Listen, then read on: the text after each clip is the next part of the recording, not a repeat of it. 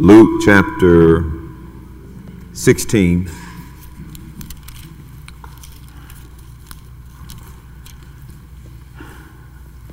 Luke chapter 16.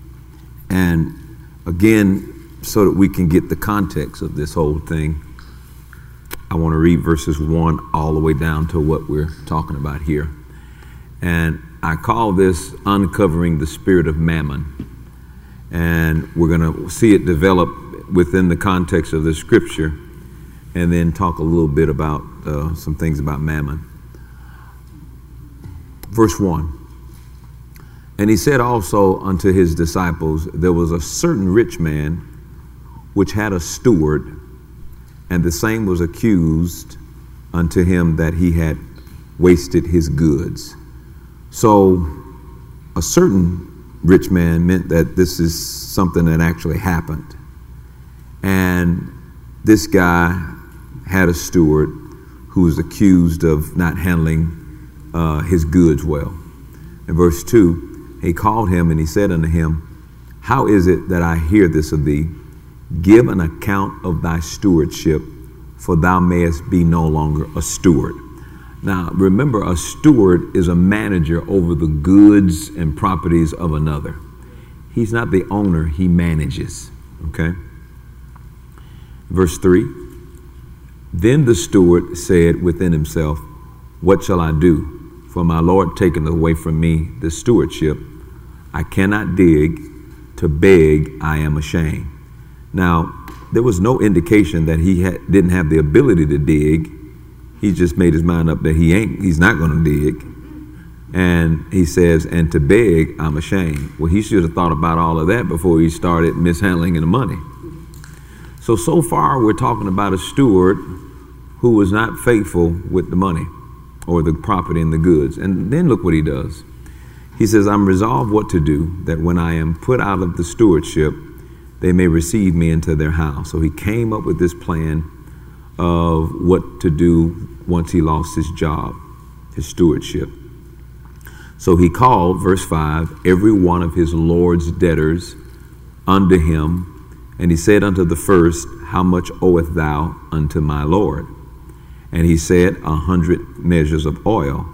And he said unto him, Take thy bill and sit down and quickly write fifty. Uh, now, notice what he just did he went and took advantage of the debtors that were not even accountable to him, but were accountable to his Lord. And he cut a deal with them. And he cut a deal hoping that if, when he needed a favor, that they would remember the favor that he's given them right now. And I notice this. Um, then he said to another, verse 7, And how much owest thou? And he said, A hundred measures of wheat. And he said unto him, Take thy bill and write four score. So he's cutting a deal. So now he's planning for his future. He's cutting a deal so when he would lose his stewardship, he would have something to fall back on. And the Lord commended the unjust steward. Now that's a strange thing to do. Here's this guy not been faithful of the stewardship, and now you're commending him. That's just like commending someone that you catch coming out of your window with your flat screen TV. Okay? And the Lord, the Lord commended the unjust steward because he had done wisely. Well, what was wise about it? Well, at least he now understood that money was supposed to be for your future and not for the present and for you to squander it and take advantage of it. Now, watch this. For the children of this world and their generation are wiser than the children of light. That's a pretty big statement basically what it says you got to be careful as a Christian that you're not so heaven minded you just think, well, I don't need to plan anything or do due diligence because I'm going to go to heaven one day, so I don't need any insurance, I don't need any of those things. He says sometimes the people in the world are wiser than the children of light. Verse 9, we get closer. And I say unto you, make to yourselves friends of mammon. Now, this is interesting now. This word mammon is never used lightly. Make to yourself friends of mammon, of unrighteousness, that when you fail or when you die or pass, they may receive you into everlasting habitations. In other words, um, if you will handle money correctly to be a blessing to people, your impact will go even farther than this life. It will also be received in heaven as people are grateful and thankful for what you did for them then. Now, he that is faithful in that which is least is faithful also in much. And he that is unjust in the least is unjust in the much.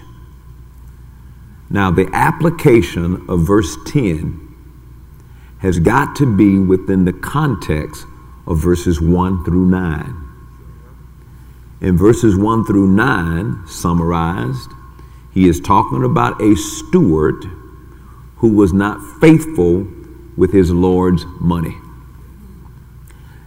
Jesus concludes in verse 10 He that is now faithful in that which is least, referring to the least, referring to what we've been talking about since verse 1 money and goods, is also faithful in much, and he that is unjust in the, in the least is unjust also in much. Can't you clearly see in context that the least is referring to the goods that the steward was not faithful in? So, on one, on comparing and contrast, on one hand, here's a steward that was not faithful with the goods of his Lord. And then Jesus comes back and said, He that is faithful in that which is least, well, what's the least? It's not a word that is used in a category to say something like, well, in order for you to have great authority, you've got to be faithful with a little authority. That is true, but that's not what Jesus was talking about right here. Jesus is doing the speaking here. That is not what Jesus was talking about here. Jesus was specifically referring to money. Now, be careful to disagree with that because the very next verse he tells you just what I'm saying. But I want you to see exactly what he's saying here in verse 10. And why did he use least? Why did he use the least? Because he's trying to indicate that money is the smallest matter in the kingdom of God, not the largest matter. Most people have looked at money as the largest matter in the kingdom, and it is not. It's the smallest matter. Now he's getting ready to set up uh, to set us up for something for, that's very radical. He that is faithful. This word faithful is so interesting because it's a word that talks about tr- trustworthy, trusted. Uh, he that is trusted in that which is least. Now let me translate what he said in context. He that is trusted with money he that is trusted with money. It is what this steward could not be trusted with. He that is trusted with money can also be trusted with much. And he who can't be trusted with money will also be the guy that can't be trusted with much. Jesus now places this amazing principle by saying, I know everything I need to know about your trust if I can see how you handle money. Show me if you can be trusted with money, and I'll tell you what you can be trusted with in the future. Show me that you can't be trusted with money, and I'll show you what you can't be trusted with in the future. He understands that there are lots of scenarios that you can come up with to make a comparison here. If a guy can't be trusted to leave $5 on your counter when he comes to your house, you don't want to make him the vice president of your company. Because what he did with the $5 on the counter will tell you everything that he will do with the billion dollar company that you hire him for. Okay? So the issue of least, I used to think it was a category. No in context, Jesus is using the least to refer to the money. and the goods, and he calls the money and goods the least. And he's very wise in how he did this. Now, notice in verse 11 if therefore you have not been trusted in the unrighteous mammon, who will commit to your trust the true riches? Now, Jesus uses the word mammon, I think, four times in the New Testament. And it's very interesting because mammon and money, while mammon can be on money, money is not necessarily mammon. While mammon can be on money, money is not necessarily mammon. I'll come back to this in verse 12. And if you have not been faithful in that which is another man, who shall give you that which is your own? So he's comparing and saying, listen, if you can't be trusted with something small that belongs to another man, why do you think somebody will give you that which is your own? Now, verse 11 says, If therefore you've not been faithful or trusted in the unrighteous mammon, who will commit to your trust? He says, Your trust is never going to have an opportunity for true things because your trust failed with, with something that had mammon on it. You can't even be trusted with money. Who's going to commit to your trust something bigger than that? You couldn't pass the test with the least in the kingdom of God. What makes you think you can pass the test where other things are concerned? All right, now watch this. No servant can serve two masters. Now, this is very important. That's, that's crazy how, how Jesus said this. No servant can serve two masters. That's a big word, masters. I already know who one master is God. So now, who's the other master? What's the other choice? All right, now look what he says. No servant can serve two masters, for either he will hate the one and love the other, or else he will hold to the one and despise the other. You cannot serve God, who is a spirit, and mammon, who is a spirit. It is not you can't serve God and money, you can't serve God and mammon. You see, the spirit of God's influence will either be on the money or the spirit of mammon's influence will be on the money. But money by itself is neither good or bad. If the spirit of God operates in your life, then that will be the same spirit that'll be on the money. If the spirit of mammon operates in your life, then that'll be the same spirit on money. Money is neither good or bad by itself. It is waiting to see what spirit influences you. What is the, what is the spirit that is under the influence of your life? Now, the objective today is to uncover a demon spirit that's been in hiding for centuries. It's been hiding under the radar. It's been hiding behind the norms and values of society. Mammon is an Aramaic word meaning riches. And at the heart, there's an attitude that says man doesn't need God because he's self sufficient. And this is what the spirit of mammon tries to tell you you don't need God. Mammon tries to say to you, you don't need God. I want to give you some history on mammon. So as we go forward in this teaching, you'll really begin to, to take hold of what I'm, what I'm saying to you today. Uh, mammon has its roots in Babylon. And it has its roots in Babylonian history. It's, it essentially means sown in confusion. Babylon came from the Tower of Babel, remember? The Tower of Babel was a system where they believed they didn't need God. They were trying to accomplish something where they said they didn't need, need God. They believed their own work could get them high enough to get to heaven.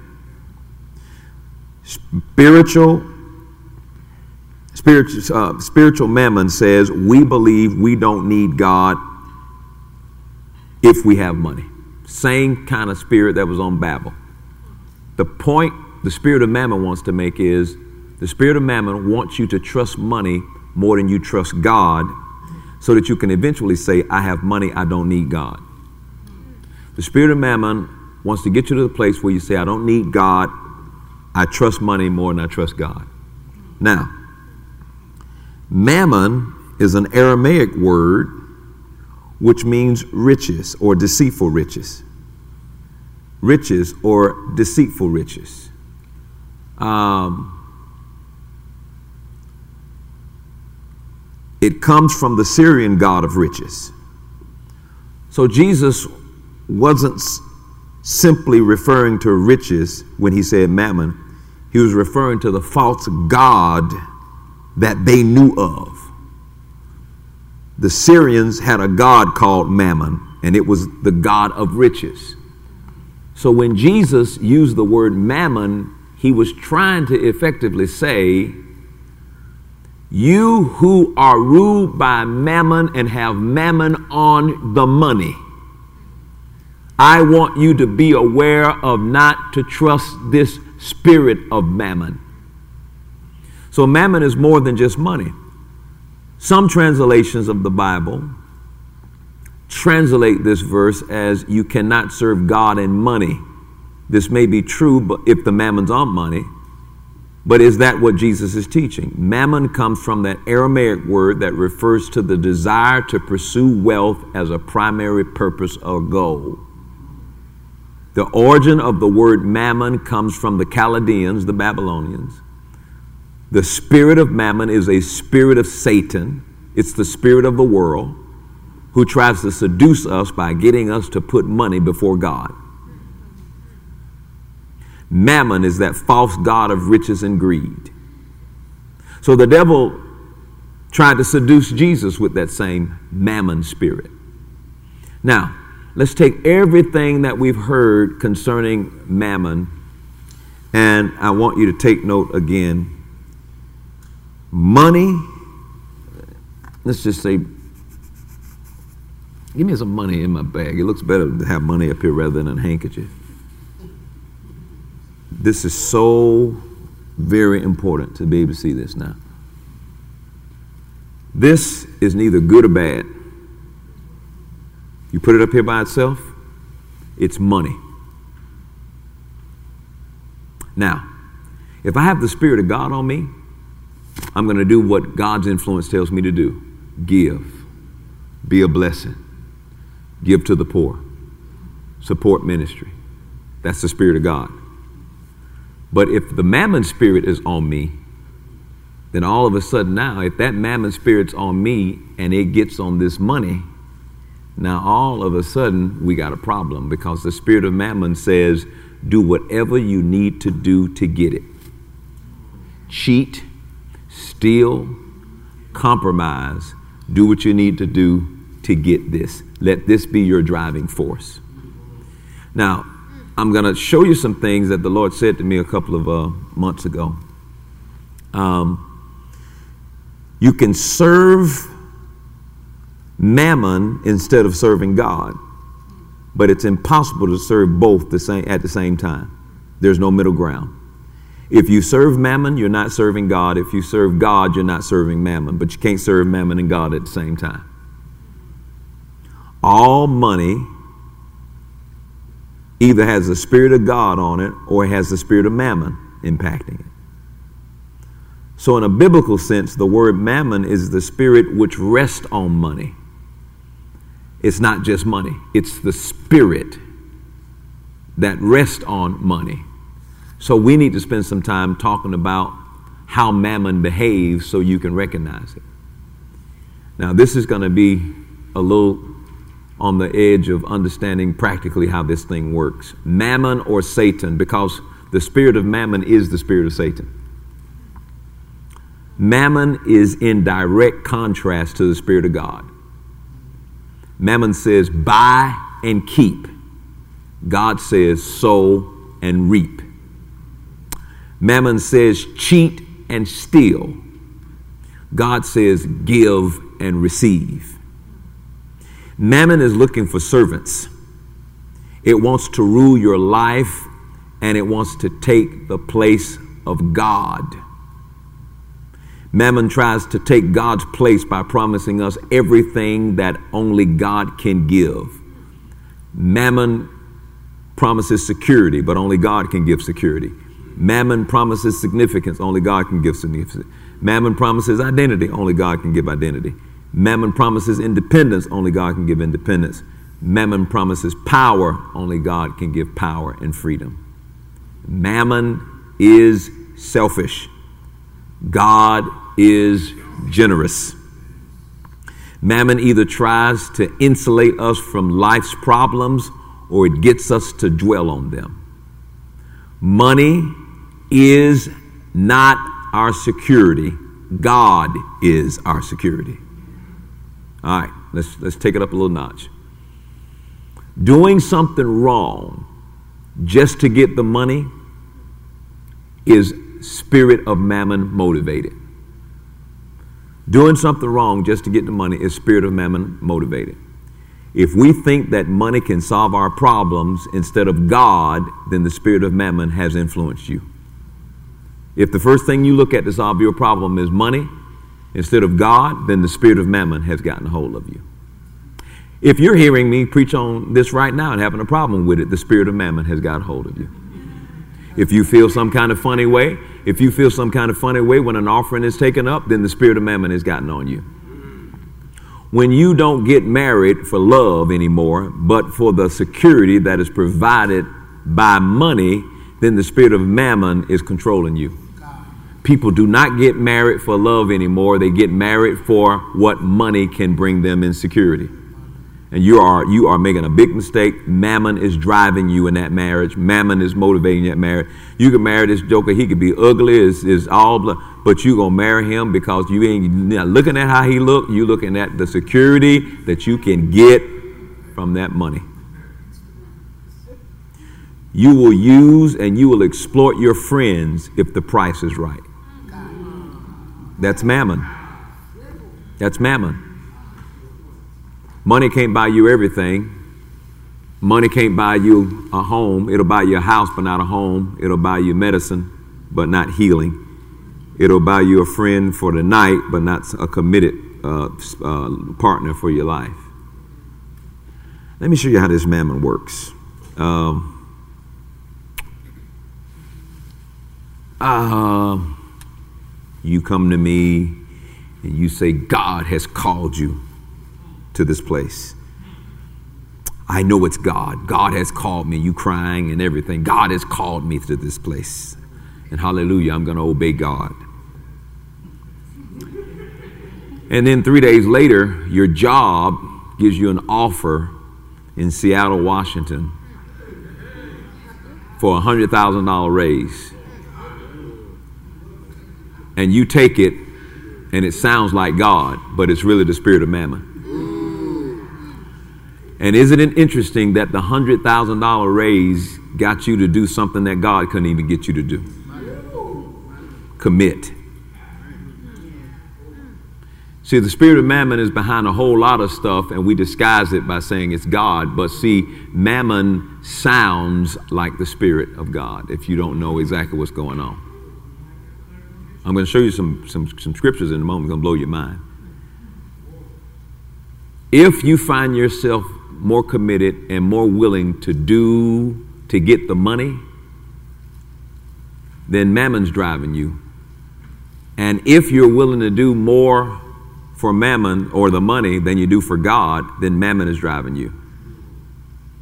See, if you'll get up on Monday morning, take a shower, put deodorant on, leave extra early so you won't be late for work so you can get that money, mammon's driving you. But on Sunday morning, you don't feel like getting up, you won't take a shower, you won't put deodorant on, and you don't feel like going to church and dealing with church traffic. You'll, you'll, deal, you'll deal with the traffic on Monday, but you won't deal with the traffic going to church. That's mammon. That's mammon. Mammon's driving you.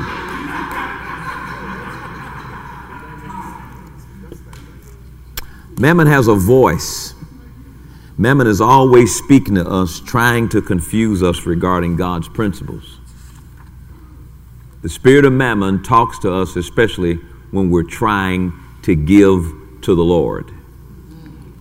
The spirit of mammon is talking to us, especially when we're trying to give to the Lord. Let me show you this first one Mark chapter 10. I think I've given you enough to at least follow me through this.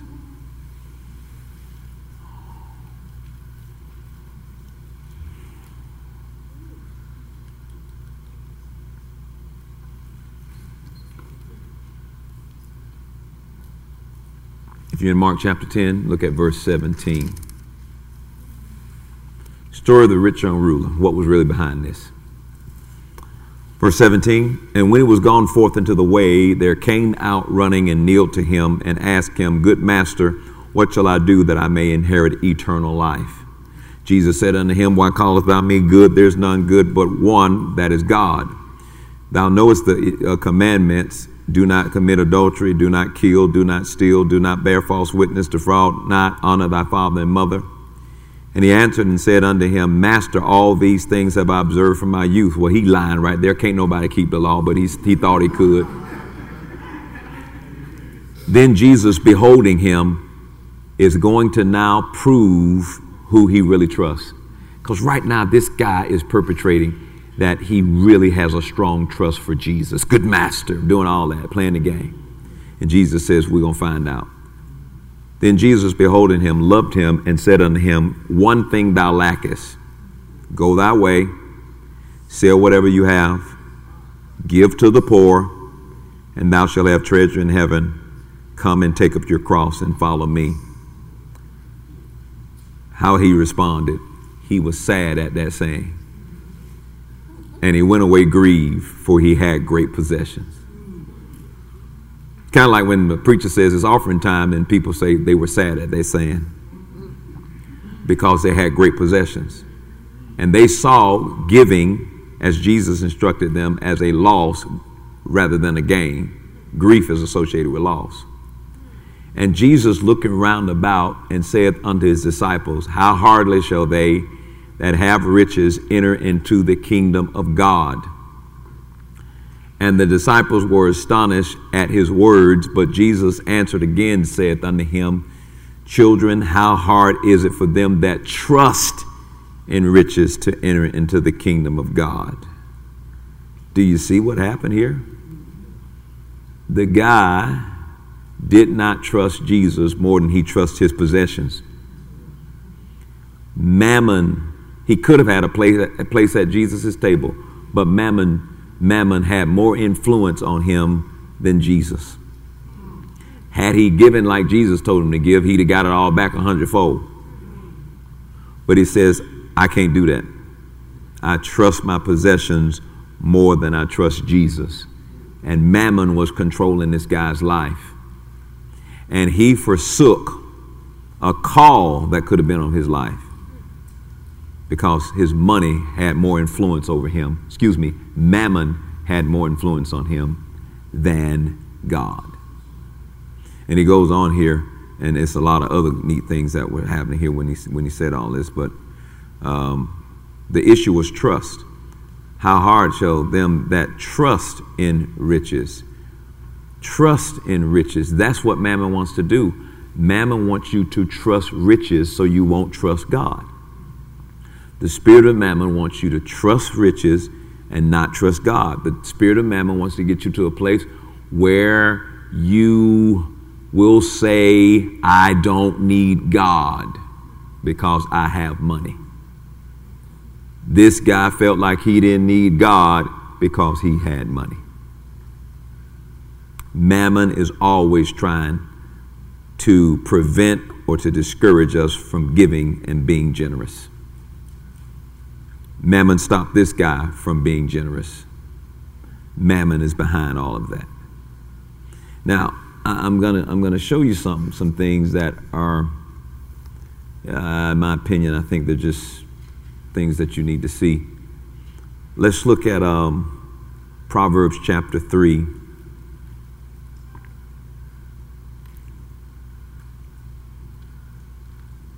And verse 9 through 10.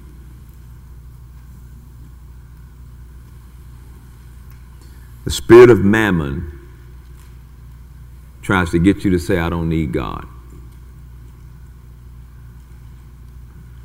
Mammon wants to take God's place.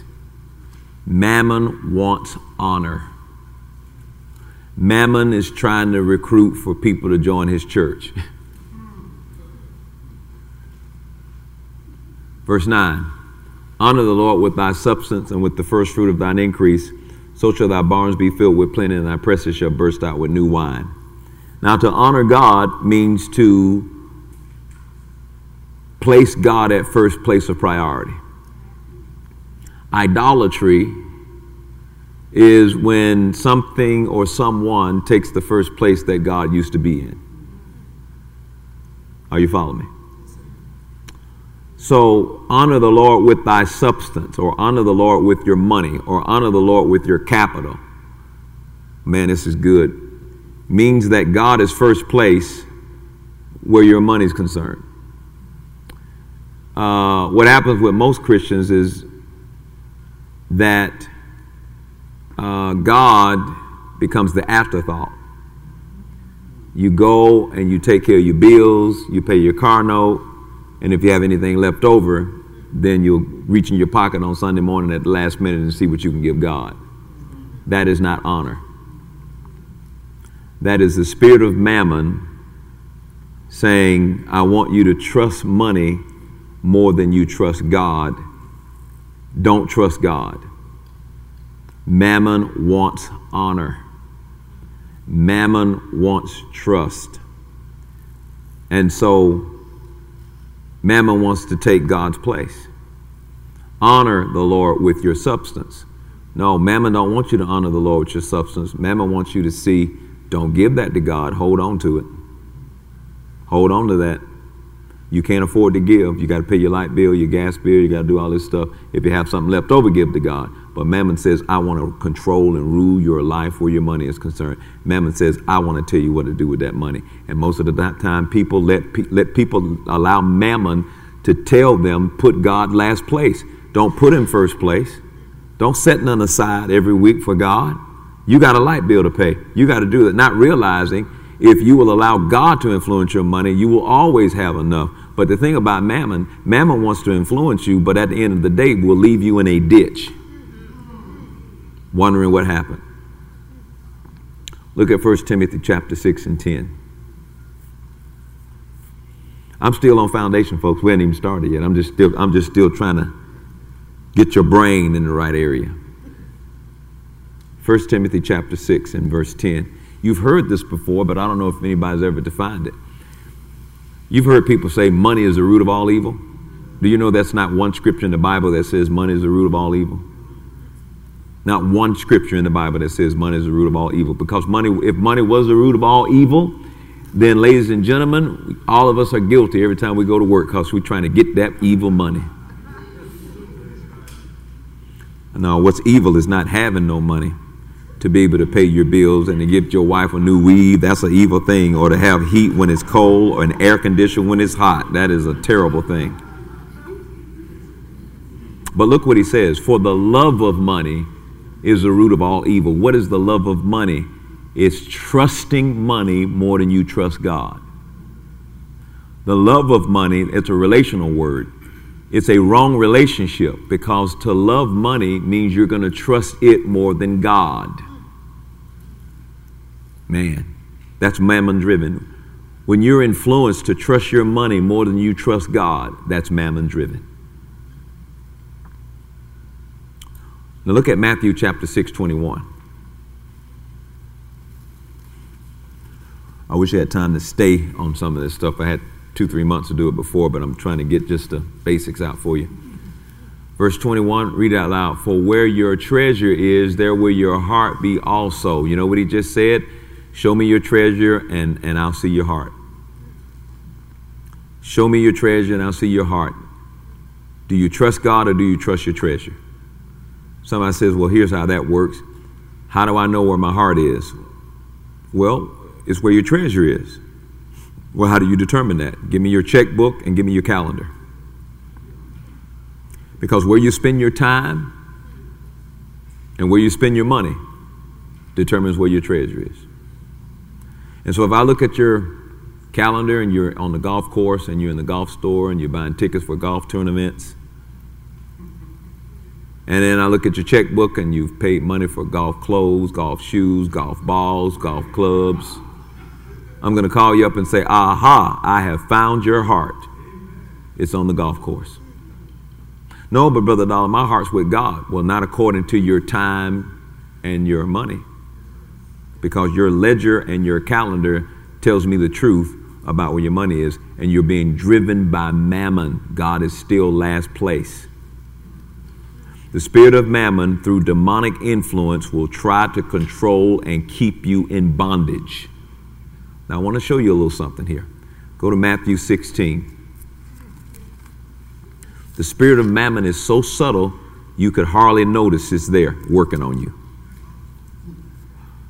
A demon spirit working on a Christian, and they don't even know it. It's disguised itself over the generations. It's, high, it's hid, it, it hid itself behind a mask, and you can't even recognize that mammon's working on your life. Matthew chapter 16, verse 21. Look at verse 21. From that time forth began Jesus to show unto his disciples how that he must go unto Jerusalem and suffer many things of the elders and chief priests and scribes and be killed and be raised again the third day. Now, watch Peter. Then Peter took him and began to rebuke him, saying, Be it far from thee, Lord, this shall not be unto thee. Now, I'm sure Peter thought he was being all nice and generous, and it sounds like something you'd hear at church. Oh, God, you don't have to go through that. And look how Jesus responds. He turned and he said unto him, Peter, get thee behind me, Satan. Thou art an offense unto me, for thou savorest not the things that be of God, but you savor the things that be of men. You know what Jesus just said? He said, I just told you the will of God for my life and being here. You turn right around and allow yourself to be on a, a demonic influence. He said, You're saying something that's not of God. You're saying something that doesn't line up with the word. You see, what's more revealing is that in this same chapter, if you go up a couple of verses, Jesus was just commending Peter because he said, Thou art the Christ, the Son of the living God. God just spoke through him. And in the same setting, he got rebuked for Satan influencing him. He was under demonic influence. Anytime you say stuff that doesn't line up with God's word and God's will, it's being motivated by demonic influence. I imagine Peter had a problem with Jesus calling him Satan after he just after he just had called him blessed.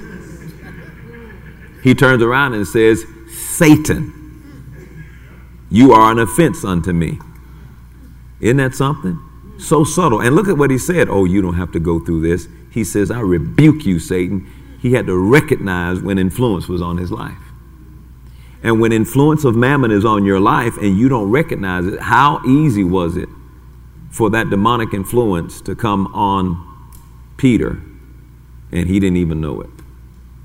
You've got to know the word, you've got to know what the spirit of mammon is all about and what it attempts to do. So, I'm going to give you three characteristics that we need to know and appreciate to avoid falling under the bondage of the spirit of mammon. Number one, mammon will tell us that it can protect us from our problems, and that money is the solution. Mammon will tell us that it can protect us from our problem and that money is the solution.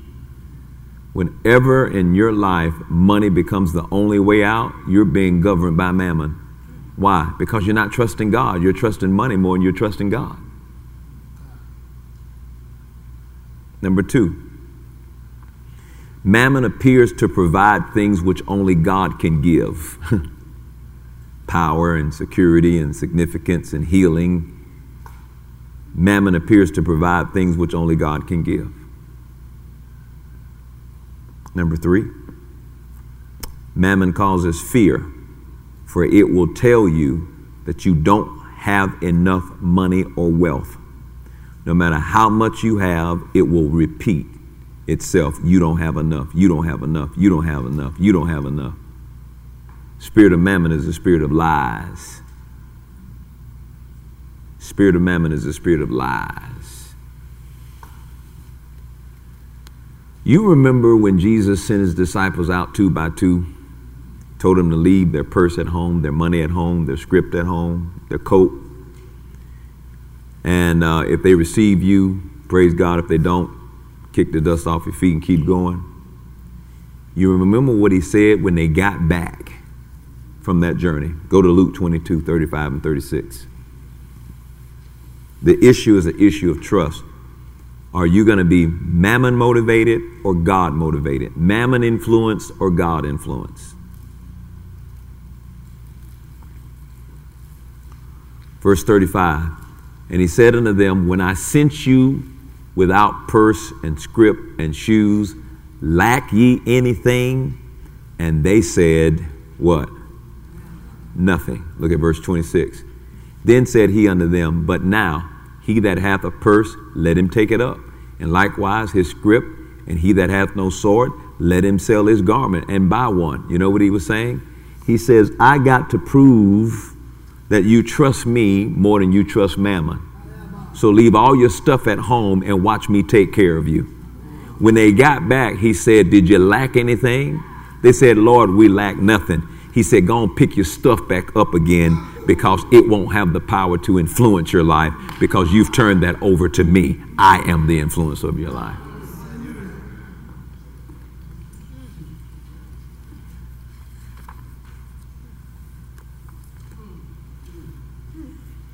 Judas was demonically influenced by the spirit of mammon. Look at Luke 22. Luke 22.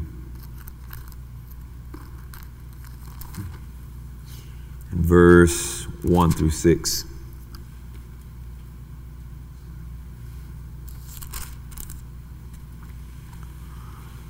Now the feast of the unleavened bread drew nigh, which is called the Passover, and the chief priests and scribes sought how they might kill him, for they feared the people. Then enters Satan into Judas. Did you see that?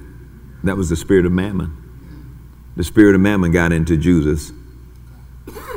And look at what happened. And he went his way and communed with the chief priests and captains how he might betray him unto them. And they were glad and coveted to give him money. And he promised and sought opportunities to betray him unto them in the absence of the multitude. The spirit of mammon came in, and he was willing to betray Jesus to get that money.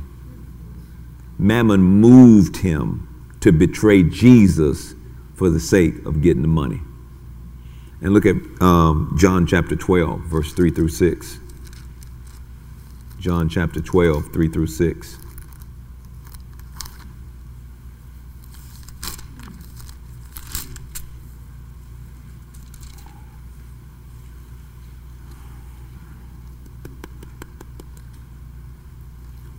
Then took Mary a pound of ointment of spikenard, very costly, anointed the feet of Jesus, wiped his feet with her hair, and the house was filled with the odor of the ointment.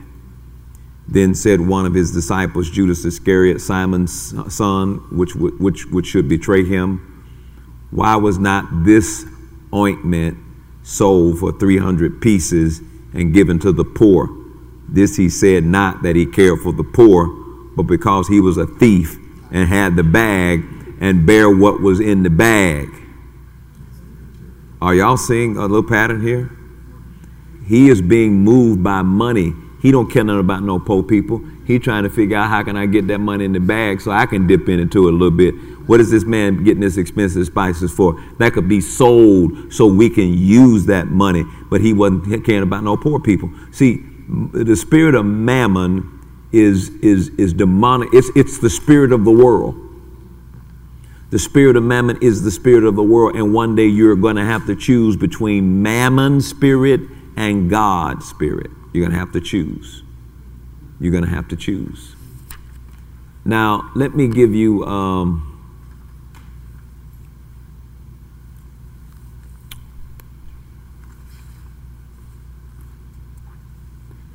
some signs of whether or not you're worshiping mammon or, or not. trying to help you to identify it. Some signs of whether or not you are yielded to mammon or not. If you have, uh, if you have anxiety over unmet needs, you're being influenced by the spirit of mammon. What are you saying? I trust me having money to meet my needs than trusting God to meet my needs. One of God's name is Jehovah Jireh, the Lord my provider. And when we buy into the spirit of mammon's philosophy, we live under the banner of hopelessness and under the banner of financial fantasies where greed takes over and we end up in materialism. Materialism doesn't mean having materials. Materialism means that you yield and trust materials to resolve issues rather than yielding and trusting God to resolve issues. You're depressed. Instead of believing God to heal you of the depression, you go shopping. That's mammon moving you. Number two, if you have fear about the future, you are being influenced by mammon. Mammon cannot control the future, that's in God's hand. Why are you trusting money? If you have a fear about your future, you are, you are yielding to mammon. Oh my God, what about our future? What are we going to do? No. Number three, the spirit of mammon works unbelief. Mammon will tell you that the Lord's ways are foolish and outdated. The spirit of mammon will get you to stop tithing or will convince you that tithing puts you under the law and not grace. The spirit of mammon will bring envy into your heart and will lead you into lies and cheating. The spirit of mammon will tell you that God does not love you. The spirit of mammon will bring disobedience into your life.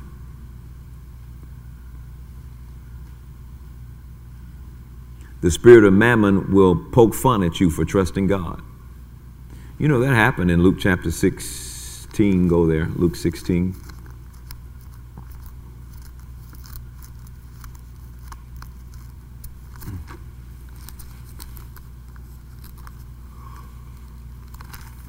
Oh, Ken and Bishop, get, get some scriptures. I feel like I'm like missing a big part of something. Add to it in just a moment. If you'll notice when he said, No servant can serve two masters, you will either hate the one and love the other. You cannot serve God and mammon. Look at what happened in the very next verse. And the Pharisees also, who were covetous, they were covetous, heard all these things and they derided him. They poked fun at him. They laughed and they scorned him. They were saying, This guy don't know what he's talking about, man. You know, this, you know, you, you ain't serving no spirit of mammon. And Jesus is up here telling them, you're being influenced by mammon. You're already covetous. That's already a sign that you're under the influence of mammon. They poke fun at him to, just to try to get people not to believe that the mammon spirit was even in operation. And that's how in hiding it is. Now, what's the whole point of this whole deal right here about mammon? When it comes to people not giving, they have to decide am I being controlled by the demonic spirit of mammon that eventually is going to leave me in a ditch? Or are they being influenced by God? What you do with money is either going to be godly influence or mammon influence. When people don't give in church, it's because they're being, being directed and influenced by mammon. It is because the Spirit of God directs us to give and to be givers. And the Spirit of Mammon says you don't. The way you overcome the Spirit of Mammon is you trust God, you need God, and you give to God. If you always got a problem with money and giving money to the kingdom, and, and if you're stingy and you hold on to your money because you're afraid you're going to lose it, it's all mammon. You know what? You know what mammon is in America? They call it the American dream. That's mammon.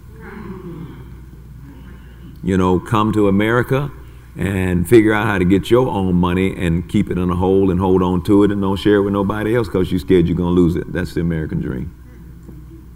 It's a spirit of mammon. It's a spirit that governs most of our churches. You know, preachers don't talk about money because that's what mammon don't. That's exactly what mammon. Mammon don't want them to talk about money. Remember when Jesus came in the wilderness, the first thing Satan did was try to seduce him over mammon. I'll give you everything you see here if you'll bow down and worship me. For a cost, I'll give you everything you see. And when you're dealing with mammon, it's always for a cost. The issue here with the spirit of mammon is you've got to get to the place where you don't trust money. Mammon's desires to get you to trust money more than you trust God. Mammon wants you to say, I trust money to do all of the things that only God can do. Oh, believe God for healing. No, I just go buy the medicine. Oh, believe God for a home. No, I just get the house. Oh, believe God for a family. Oh, no, I just buy a prostitute. Mammon wants to mammon the spirit of mammon is the is that spirit that spirit of the world it's the lust of the eye, the lust of the flesh, and the pride of life. That's what the spirit of mammon is. If you have a relationship with money and you trust money more than you trust God, you're influenced by mammon. Even as a preacher, do you trust money more than you trust God?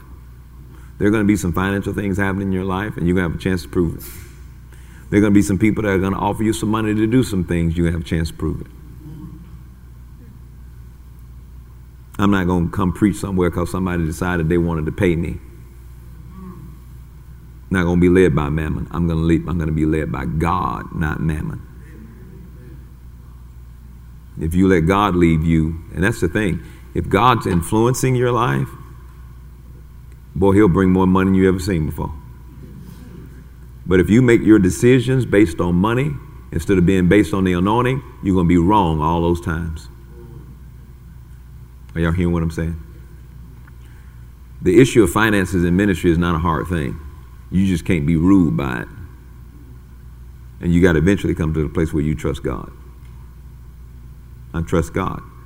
So this is not an issue or a topic of money. It's more than is an issue and a topic of God. You remember in Mark chapter 12, the woman with the widow's mite.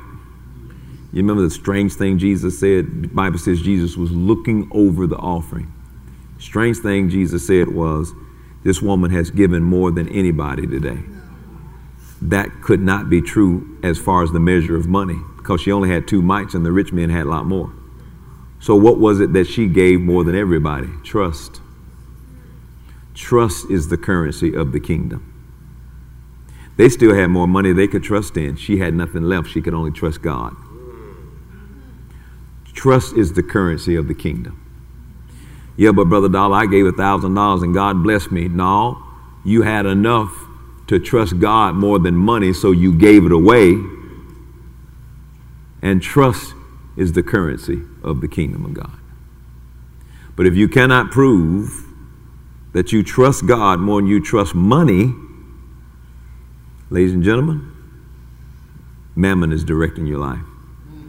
You will serve God, you will serve mammon. You can't serve both of them. And if you're not serving God, and listen, if you're not doing what God tells you to do with the money, but how you going to know what God tells you to do with the money? Because nobody preaches on it. If you don't trust God and do what He tells you to do with the money, but you trust mammon and you do what mammon tells you to do. Mammon says hold back. Mammon says steal. Mammon says keep it. Mammon says, you know, don't, don't, don't give. You're being influenced by the spirit of mammon, and you will see one day that that was not the best influence to have in your life. When you're not under the influence of mammon, you give much, much more than 10%. You'll never get your calculator out again to see if it's 10%. You're going to give so much more than 10% because you're not giving out of the necessity to be blessed or nor neither you given for the necessity of not being cursed. You're given out of a cheerful heart because you love God and you're being moved by the Spirit of God and not by the Spirit of mammon. Y'all want to add something to that? I, just really feel y'all, y'all can bring something to the table on that. Because they'll tell you, you know, how do you say something that took you four months to say Only thing I knew is read a couple of notes to you, go through some things, and, and try to get the, the bulk of it out so you can hear it. Does y'all have the basis of what this thing was talking about? If not, they'll straighten it out. Mm. Straighten it out, guys. Yeah, straighten it out. Praise God. Fix it, preacher. One of the things that uh, Dr. Dollar was sharing as well when we were on this message is he was talking about the spirit of mammon, uh, also having with it spirit of pride, greed, and poverty. And uh, the spirit of mammon will try to take you into a position of, of pride, uh, whereby you think that with the mammon that you, or the, the spirit of mammon being upon money, that you're operating in so much amount of money that, of course, no one can tell you what to do, uh, that money can answer all things, that you think that as long as you have it in your pocket, that um, no, one, no one is above you. Uh, pride, in essence, is thinking that you don't need anybody else. And that's what Pastor was talking about with the, with the spirit of mammon. Um, when we talk about um, poverty and how poverty, of course, can um, go two ways. When you have a lack thereof, Mammon thinks, I mean, when people are in poverty and they think that uh, they have the, the lack of money, so of course they, they all, that always puts them in a position of, uh, of seeking, of wanting, of, of feeling like they, they don't have enough. So, with the understanding that if I have, if I could only just get the money, if I only had money, you know, money will have you thinking that. Um, uh, how how often have we been in this situation where we say, uh, if I had more money, I would get a, a better clothes. If I had more money, I would get a bigger house. If I had more money, I would get put my kids in better school. If I had more money, um, you know, I, I would do a lot of things if I had more money. And so, therefore, it puts us in a position where it's as if money will make everything right, money will make everything better, money will answer all of the the, the questions of life and the issues of life, rather, if I only had money. So you can see where we can juxt- juxtapose that. If I only had God, mm-hmm. I would have this. I would have that. If I only had God, I can believe God for uh, tires for my car. I can believe God for rent for my house. I can believe God for health for my children. Everything that money has told you that it can provide, God has already said, I've already provided. So we get in this position where we think that if we don't have the money, we are in poverty, and therefore the spirit of mammon operates in that poverty, keeping us in bondage. Because we always think that if, if we have more money, that it is going to answer all of those things that God is saying I've already provided. So when we look at pride, we look at um, what I said pride, poverty. What was that other one I said? Looking at, looking at my notes here, I apologize. Greed. Yeah. Mm-hmm. Pride, poverty, greed. Greed. You can have greed. People think that you're greedy. Uh, you have a lot, and you're and you and you're greedy because you've gotten a lot. Um, you can have a little and still be greedy. Mm-hmm. You cannot have enough and still be greedy, in that the little bit that you have, you want to hold on to it so much That's right. That's right. that and and poverty and the spirit of of mammon will try to teach you that exact same thing that if I have a lot, I don't want to lose it, so I'm going to hold on to it for fear of losing it and then what little I have, which can be $5, but because I'm greedy, I don't want to give that $5 to, to the offering because I'm, I'm held on to greed. There was a man who was This man was one of the uh, most, one of the smartest men in the world. This man had, at the age of 23, he was the nation's first millionaire. He had uh, a gift on him where he could actually acquire money. You come up with an idea, he'd figure out how to multiply it and make millions and millions and millions. By age 53, this man was the first billionaire in the country. But the one thing about it was, with all of the monies that this man had, he was ill and he was dying. And he called all the best doctors in the world, all of everybody, you know, that was the best. They couldn't heal him. And they told this man, said, um, you know, look, there's, there's nothing we can, we can do for you. You're a billionaire, your hair's falling out, uh, you know, you got these boils on your skin, you're, you're just dying. And, um, but one thing about the man, the man actually grew up in church.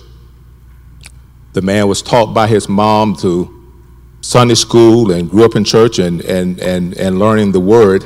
But here at 53, the, the nation's first billionaire decided that I've got all of this money and here I am about to die.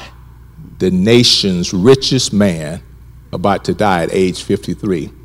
Well, before he died, he had a dream. And in this dream, he couldn't remember the, all of the details of the dream, but he remembered that I can't take this with me. All this money that I got, I'm 53 years old and I'm a billionaire, and I can't take it with me. Well, he came up out of there, out of that, figuring that he was going to die.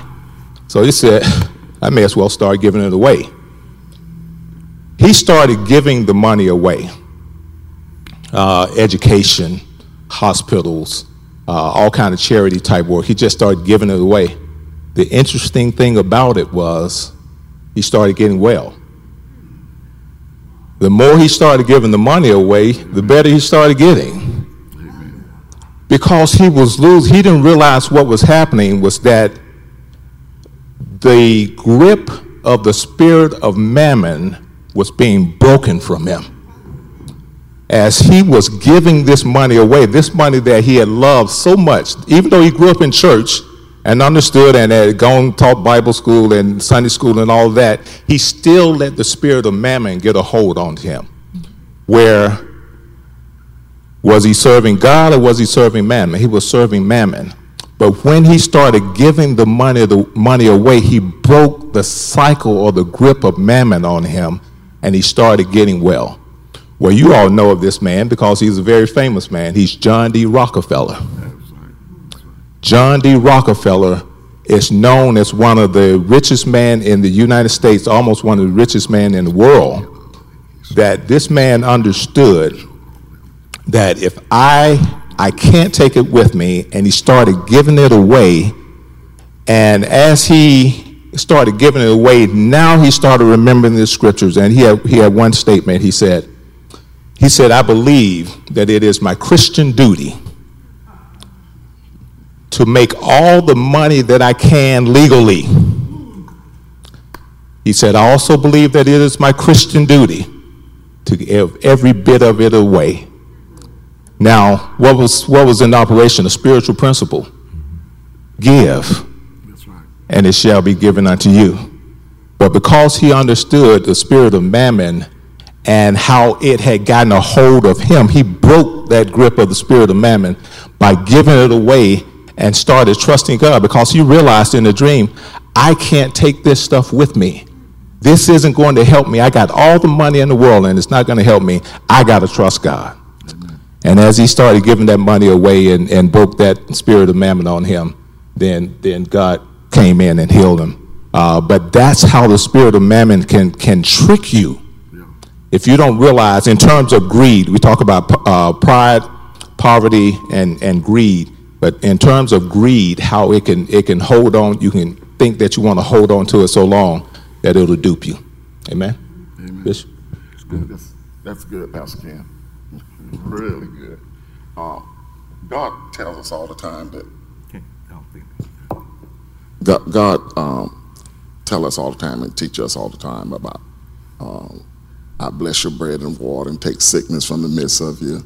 Uh, he take pleasure in the, pros- on the prosperity of saints.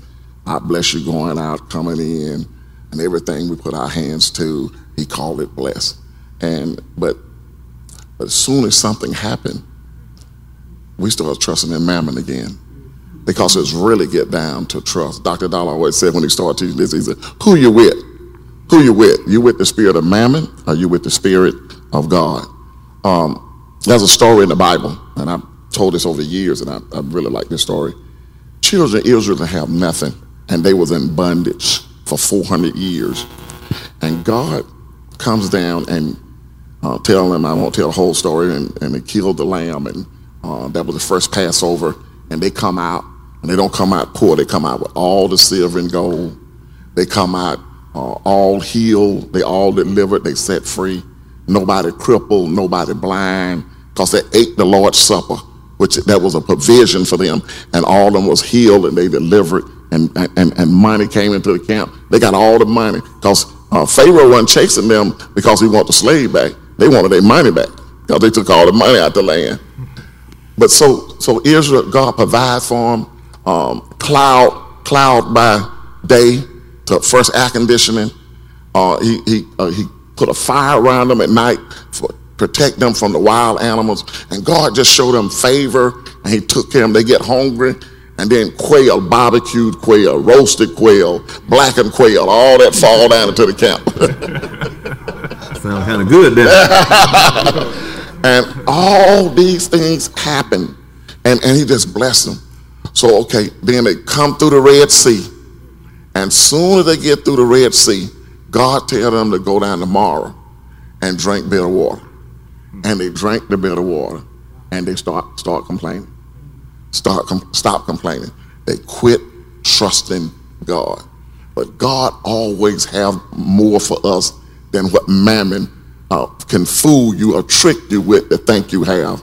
And God sent them there for two reasons. One, because it had magnesium in it, because they were going to still be in the desert, and, and, and they needed that magnesium to work some things out of them. Milk of magnesia, you know. and the other thing, it had calcium in the in the um, in the water, because to strengthen their bones, because they knew they were going to be out in the sun, and strengthen them so they wouldn't cramp up no matter what we're faced with. Children Israel in the middle of the desert, God doing all these things. And they said, Oh, we were better off in Egypt. We were just better off in Egypt. And God kept providing for them and kept providing for them. Because what happens to us? Are we going to be like the children of Israel and God bring us out? He's already brought us out. Or are we going to let man, the spirit of mammon come back on us and trick us like it did Adam and Eve in the garden? Had God said, what has God said to you? What, and so why you want to trade in what God has said for you, the word of God, what he said to you, and trade that in for something that you don't know how it's going to come out. We got to learn to trust God in the midst of everything. No matter what, we have to trust God. Don't trust in riches, don't trust in money, trust God in everything. Mm-hmm. And, and the whole grace based issue where this is concerned is that uh, He's already provided everything we need. He's given um, uh, seed Amen. and bread first to enable us to be able to sow and, and to get. And everything's available, but if we don't trust Him for our provisions and allow mammon to rule us, then again, that's that's what rules this nation right now. Mm-hmm. Is mammon. That's right. Mm-hmm. Mm-hmm. Is that you know I won't do it for God, but I sure do it for money. And some people think you know, and, and here's the deal: uh, you got an athlete. You know, you got to remember these guys playing basketball and football, getting you know 58, 100 million dollar contracts. Um, what happens is now they got to be careful to not let mammon drive their life. They go out, they get validation on the court, and then one day that's over with. And then all of a sudden they realize wow, I got all this money, but uh, I can't get the peace that I want, or I can't get a family or somebody to love me, or get the validation that that the real validation that comes from God. And you know, the sad thing about it is those who don't know how to manage it right and they end up losing it. Mammon always leaves you in a ditch, but God will always come and get you out of that ditch. And the difference between God influence and Mammon's influence is that God's not going to lead you in a ditch, and He's not, and and and uh, and He'll come get you out if you find yourself in one. But Mammon doesn't care. Mammon doesn't mind if it destroys you. Mammon wants to tell you, you know what? Um, you uh, you don't need God because you got money. You know, so the athlete gets that five hundred million dollar contract. I don't need to go to church no more. I got money. I don't need to. I don't need to listen to no more tapes. I got money. Now he used all of that to get where he is. Now all of a sudden, mammon has so influenced his life where he don't trust God. The issue is trust. Who will you trust, God or mammon? Okay, but you can't do both. All righty. I ran out of gas a little bit. I, I pre- appreciate them coming and uh, helping out. I ran out of gas a little bit. I didn't know where I was at first. I was just like, Shh, mammon, what's that? Any questions? I just want to add one other thing. You sure can. Uh, a very good friend of mine was was struggling real bad, and uh, he had everything his truck, his car, everything he had, he had it up for sale. And um, but God told him not to sell. And I call him every week and give him a word from the Lord and encourage and motivate him. So he got blessed, came up with the idea, got rich, and when he didn't have nothing, he served God. Then he got the money, mm. and then he started believing in the money, and started believing he was going to lose it, and this was going to happen, and this was going to happen. Stole his peace. Mm. Then he got ulcers, and then he got sicker and sicker, and he's really in bad health right now because he quit trusting God and started trusting in what he was blessed with instead of trusting God and thanking him for what he was blessed with. Mm-hmm. Mm-hmm. Yeah. That's good. Uh, before we take some questions, I don't want you guys to miss this moment. What you are seeing right now. What you are seeing right now is worth all your time here in Atlanta. This is grace being lived out. Mm. This is what it's all about. Second Timothy chapter 2, verse 1, Paul admonished Timothy to be strong in the grace that's in the Lord Jesus Christ. And in that very next verse, he tells him, The things thou hast heard of me, commit to faithful men who will be able to teach others also. Do you see what God's just done here? In the previous segment, Dr. Dollar just shared with us what Kenneth Copeland said to him about how, as a father, you nurture a child, the child grows, becomes your friend, and at a time comes when that son can minister back to you. Mm-hmm. And without any script or any planning, God set it up where what He just told us, He just lived out. Amen. Amen. Amen. Amen. It's some, I don't want you guys to miss these God moments because this is huge. If He has not poured His life into them and getting to the place where He's able to trust the God that He showed them, how could He ever call them up now and say, Give me something? Hmm. So don't kill your children, nurture them.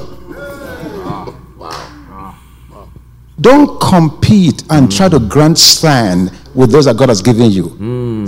Our place is to teach, to train, to nurture, to encourage. Because you never know when they're going to be have a glass of water to feed you. Thank you so much. Thank you so much for, uh, I mean, this competitiveness that we see in the body of Christ mm-hmm. is not here. Mm-hmm. The security that you have in what God has given you to bless your children and then give them the platform mm-hmm. and say, Show us what God has put in you. That's what Abraham did to Isaac. He sent the servants away and created the platform for Isaac to, to do what God has put in him. Man, this is a picture is worth a thousand words. this is huge. Thank you very much. My God. Woo! Glory to God. And so now, for your questions. I'm him who is able. as the least way of breaking the bondage of mammon on us. Uh, I just wanted to comment on, on, on that. Definitely. Um, you know, when we talk about tithing, and, and Pastor's been talking about the law, and oftentimes when people talk about tithing, they equate it to the law, but Dr. Dollar has taught enough to let us know that tithing isn't under, under the law anymore. Uh, as far as uh, getting the curse that comes from not tithing under the law.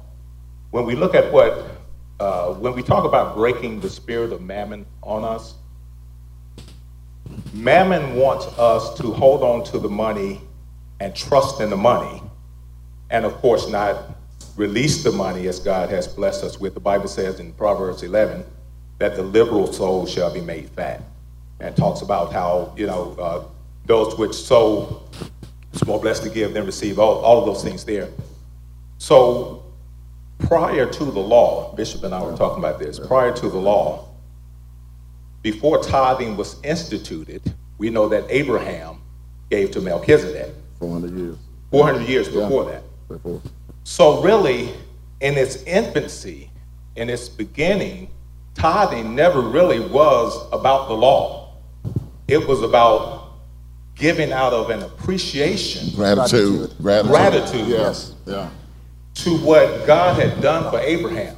Abraham going against three kings, I think it uh-huh. was. Yeah. Took his dishwashers, his his his farmers, That's right. his That's right. maids, That's right. and he went to war against three kings and defeated them. Abraham had enough sense to know that I didn't do that. God did that for me. And out of appreciation, he gave that tithe to God. So, really, if you take it back to Abraham, That's right. eliminate the law portion out of it, and bring Abraham's portion back over here in the front, this is how we need to give to the Lord. But in how does that break the spirit of mammon? That breaks the spirit of mammon back by saying, God, I trust you, going back to Abraham, I trust you that you were able to defeat that army for me, not me myself. So, and I'm just showing my appreciation to you. So, when we give tithing to the Lord, all we're doing is saying that we're thankful for what you've done for us already, and I trust you that you can do it again. If you've done it once, you can do it again. So, so yes, where Mammon wants you to keep it in your pocket, trusting God says, I give it to you because I appreciate what you've done for me, and I trust you enough that you'll do it for me again. Yeah. So, yes, sir, I, I definitely can see where tithing, when we understand the, the true reason for tithing, can break the spirit of mammon because we're not holding on to it, we're releasing it. Amen. Amen. And, and, and, Okay, go ahead. and it gets down to just a matter of trust again. And when you trust God in all that you do, and that's the first thing. If you get a man money, you got his heart. Because that's where his heart is, mostly in that, that mammon, that mammon. You get that. But if he give it unto God, and, and uh, Abraham said, no man can say he made me rich because he trusted God. Amen. Can I just add a little bit to that, just real quickly? Uh, in, in Matthew 6, uh, 19, and, and Pastor was reading, he read down to 21. Matthew 6, 19, it says, um, uh, lay up treasures in heaven where moth doesn't corrupt or you know, thieves don't break through and steal. Uh, yes, thank you. Okay, yeah. so he said, he said, lay up, lay up your treasures uh, in heaven where neither moth does corrupt nor, nor thieves break through and all. Go back up to 19. He said, but don't lay up for yourselves treasures on the earth where moth and rust do- does corrupt and thieves break through. So we read that in, you can lay up your treasures in earth or you can lay up your treasures in heaven. 21st verse says, For where your treasure is, there where your heart will be also. So your treasure in this context here, your treasure can be in what? One of two places. Either in heaven or either in earth. So it says, where your treasure is, right. in one of two places, in heaven or either in earth, that's where your heart is going to be. Yeah.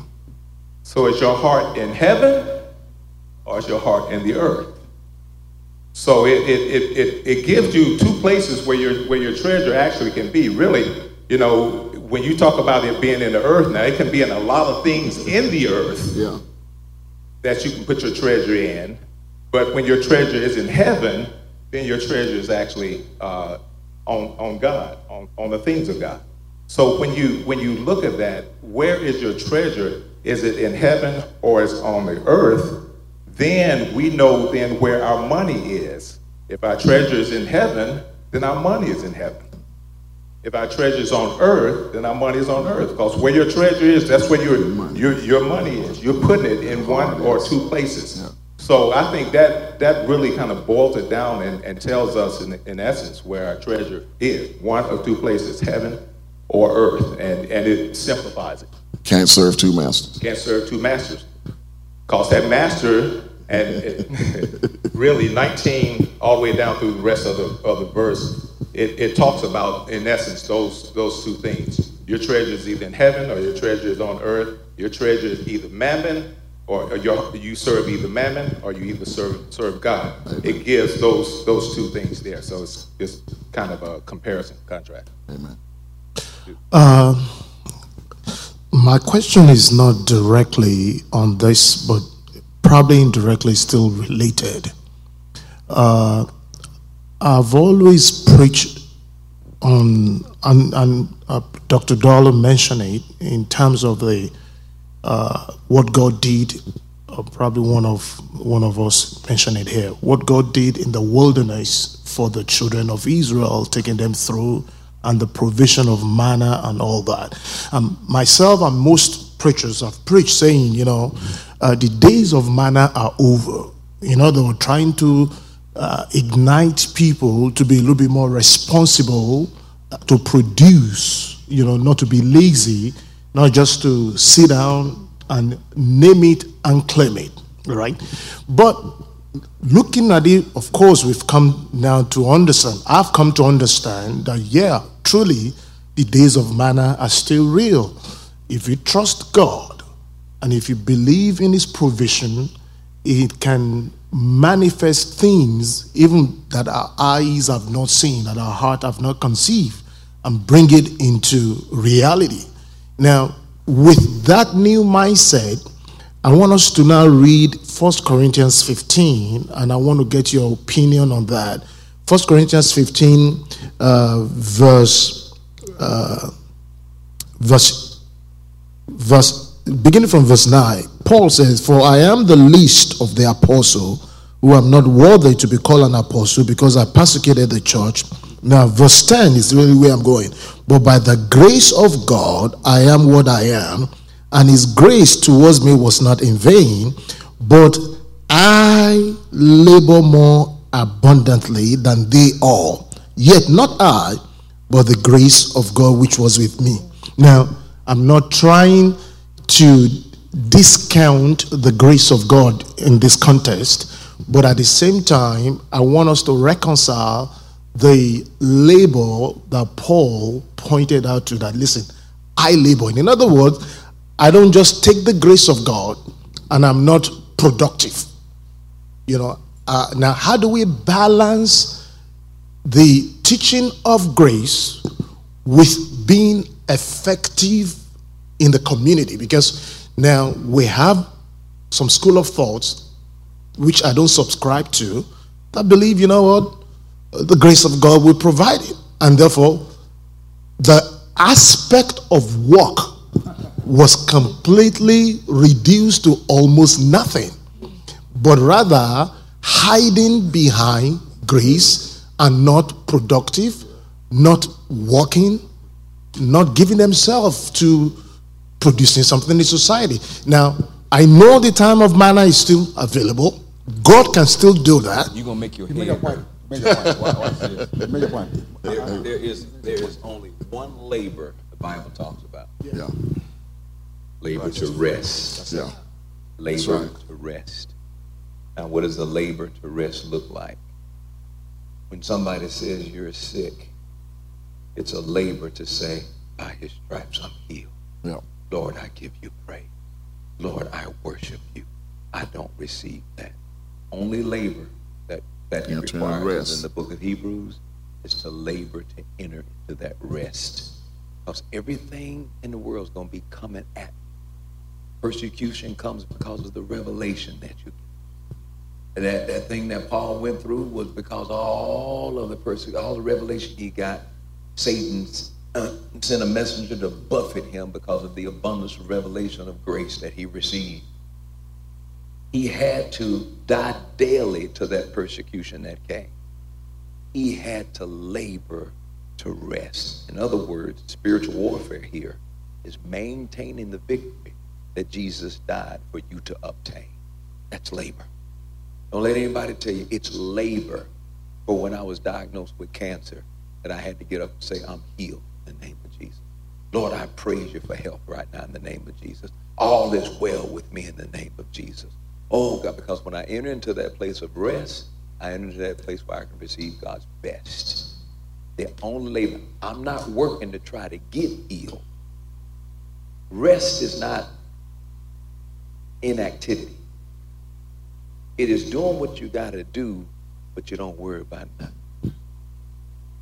And that's a labor. It's not just this thing where, you know, I wake up in the morning and everything cool.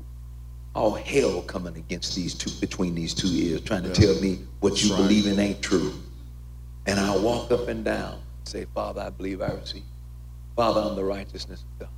Uh, Lord, I praise you for this. All of what I need to do, that's the labor.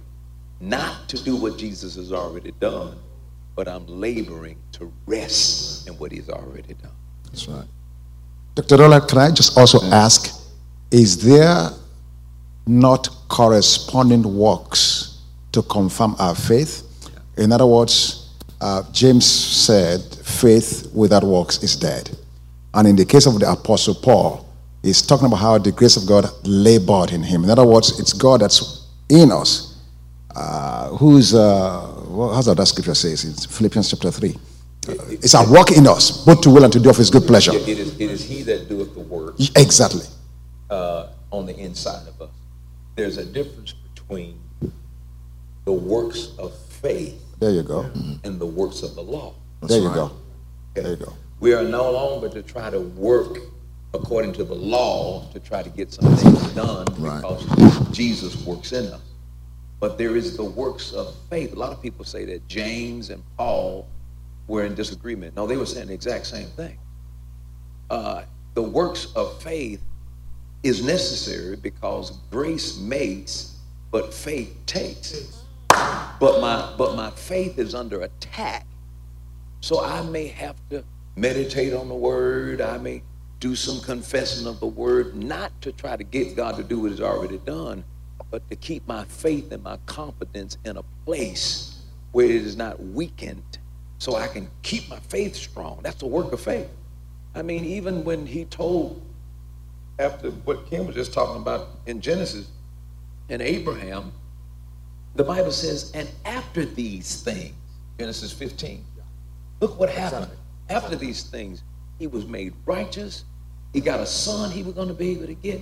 But but it wasn't complete until Genesis 22, when everything that he believed that God said was was actually initiated when he took his son, his only son, to be sacrificed on the altar, believing that what God promised him was going to be there, regardless of what was facing him.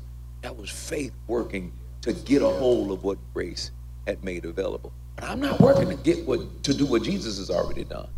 I'm working to receive by faith what he's already uh-huh. done. So we were saved by grace, but we get it through By faith. faith. And there is a work of faith to what? Keep our faith in shape Yeah. so that I can make sure I can get what faith, grace is made. Grace makes, faith takes. But faith only takes what grace makes. Absolutely. So anytime you try to get faith to take something other than what grace made, it'll be legalism. That's right. Trying to use your faith to do something That that grace has- grace hadn't already.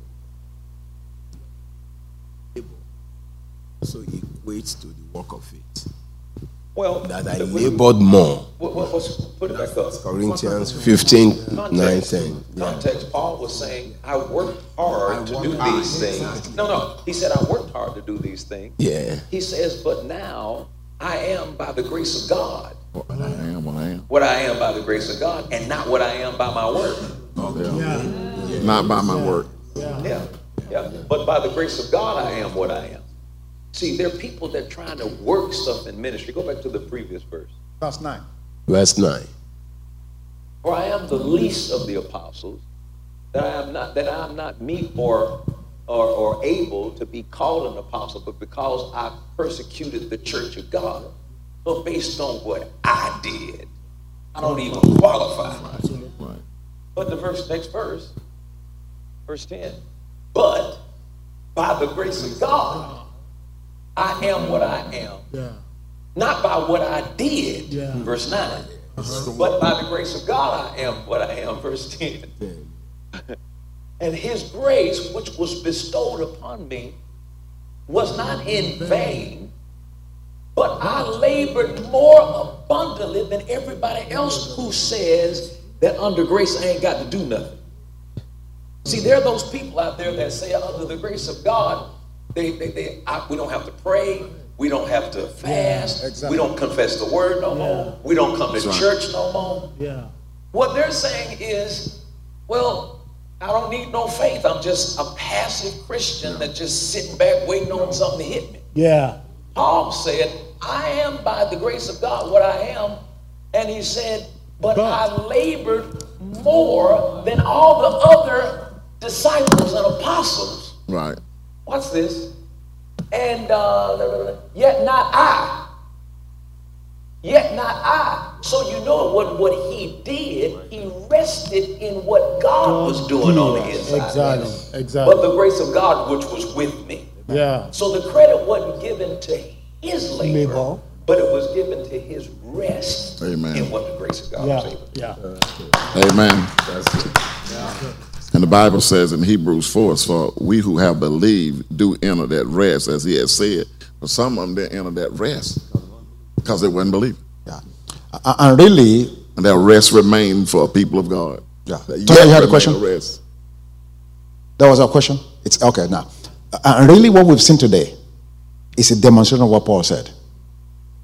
Dr. Dollar is graced, is grace empowered, and he has come here and spent all day ministering to us. If you want to use the words, you can substitute what he's going to say, laboring with us. Yeah. Yeah. But it's not laboring with us to get something, Right.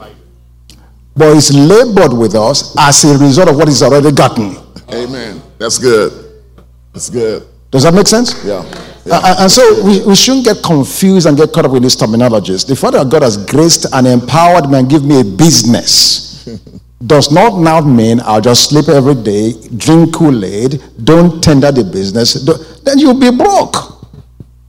The grace will empower you to use God's wisdom, God's ability to take the business to another level, another dimension. Yeah. But it's labor that's empowered by grace. You didn't just wake up and dream it up. God gave you the thing, and you follow God's prompting to get it done.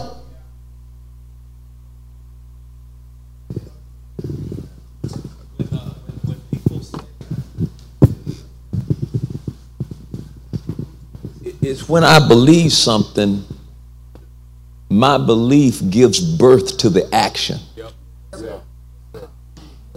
It's not me creating an action Right. Just because I can say, well, I got an action now to make it faith. But what I believe, when you really believe something, it'll give birth to the action.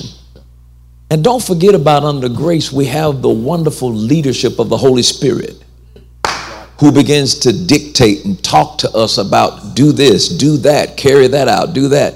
The life of grace is not the life of a passive Christian.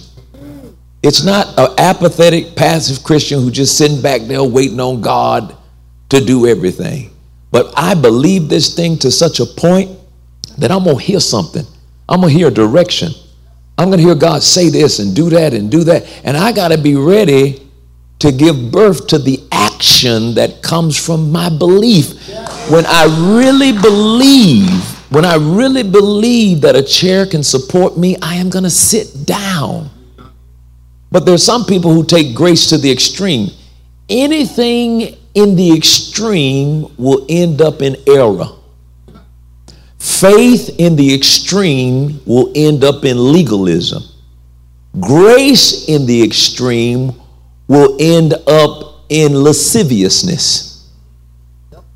It will produce a passive Christian who just don't think they got to do anything because they're under the grace of God. Anything in the extreme will lead to error. And so, what I believe is eventually going to allow me to be the recipient of a transmission from the Holy Spirit that says, because you believe, go ahead and do what need to be done. And, and that's God working in you to do the work. This thing about, well, you know, I'm under grace, let's just chill out, don't go to church no more, don't pray no more, don't do nothing. I'm just under the grace of God. That is not, God is not producing an, an, an apathetic Christian. That's just not what he's trying to do. But you will see work that comes as a result of him working in you. He does the work. I do the believing. But remember, all of what he did is to enable me to be able to do. So he is faithful to enable me to be faithful. He has forgiven to enable me to forgive. He has blessed me, enabled me to be a blessing. I'm a fruit bearer. I am bearing fruit of what Jesus, the root, has already enabled me to do. Don't let the word uh, labor bring any kind of fear of contradiction of anything because what happens is when Paul said under grace, it also has another meaning that the empowerment I get by grace will outdo what everybody else is doing in their labor without grace. Amen. I'll labor much more than all of them because I'm graced to do it. And when you're graced to do it and anointed to do it, you can do much more than somebody who's doing it in their own strength in their own effort. Amen. One last question. Tell us for the rest. One last question. yes. Last one.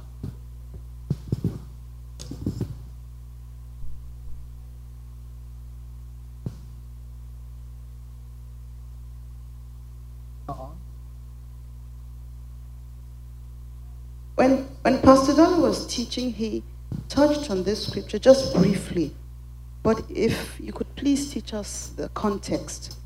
And that's Ecclesiastes 10 that says, But money answereth all things. Can you please explain that context? Because it's at face value, it's inconsistent with what you taught us. God answereth all things. But you, you didn't teach us the context behind this particular scripture.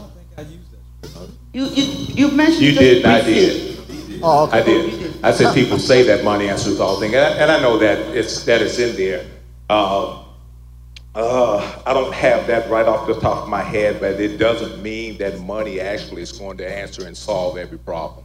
Of course, in, in generality, uh, that uh, it does go on down later. I think I heard my brother over here say that money is a is a defense, and it can be used in our in our system uh, whereas money can purchase a lot of things in our system. Right.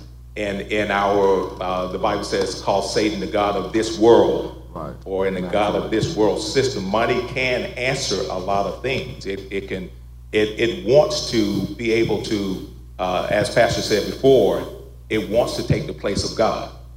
Because when you hear money answers all things, well, what do we need God for? So, in, in essence, and, and I hate that I'm unprepared and that I, I know I'm, I know what I'm saying is right. right. I just want to be able to look at here and, and articulate it and tell you exactly. But, but, it didn't say. But it didn't say it provides everything. That's It says an answer. It didn't say it provide because there's some things that only God can provide. Amen. Somebody can answer. It can pay your bills. It can mm-hmm. pay your doctor bill, pay your charge card, all that. It can do a lot of things, but mm-hmm. it cannot provide. It can't provide peace. It can't provide health. It can't provide uh, uh, a, a, happy marriage. It can't provide any of those things. It can only answer some things. In this system, it can answer some things, but it cannot provide. Mm-hmm. Uh, in fact, where's that again? In can can you put that up on the uh, in the amplified? What, what's the, what was the verse again? Ecclesiastes 10 19. And amplifies. Okay, it says here instead of repairing the breaches, the officials make a feast for laughter, serve wine to cheer life, and depend on tax. Money answers for all of it. In the system. Again, system. again in this system. Once again, That's what the taxes, yeah, talking about this, tax. taxes, this system. There you go. Taxes, this yeah. system. But it, it, cannot provide. Yeah, exactly. Exactly. So it and see there, as as. Bishop just said, you know, we're talking about tax here. We're talking about in this system, money can answer a lot of things in this system. But we know that money, of course, doesn't answer every every problem of life. Right. You you've heard the saying before. If, if you if you're sick and dying, money can't can't buy your health. You know, if if uh, uh, whatever, if, if, a person has has died, money can't get them back to life. It's, right. it's you know those things there that are very obvious to us. So so really. And reading the context of this, and I would encourage you to do so and, and, and get even a better understanding in some of the other versions. Read the context first, get the full understanding with the context, and then read it in other versions. It'll explain it better. Amen. Okay. Good. Amen. Praise God. Hallelujah. Can you just stretch your hands to Pastor Dollar and just bless him for having blessed us?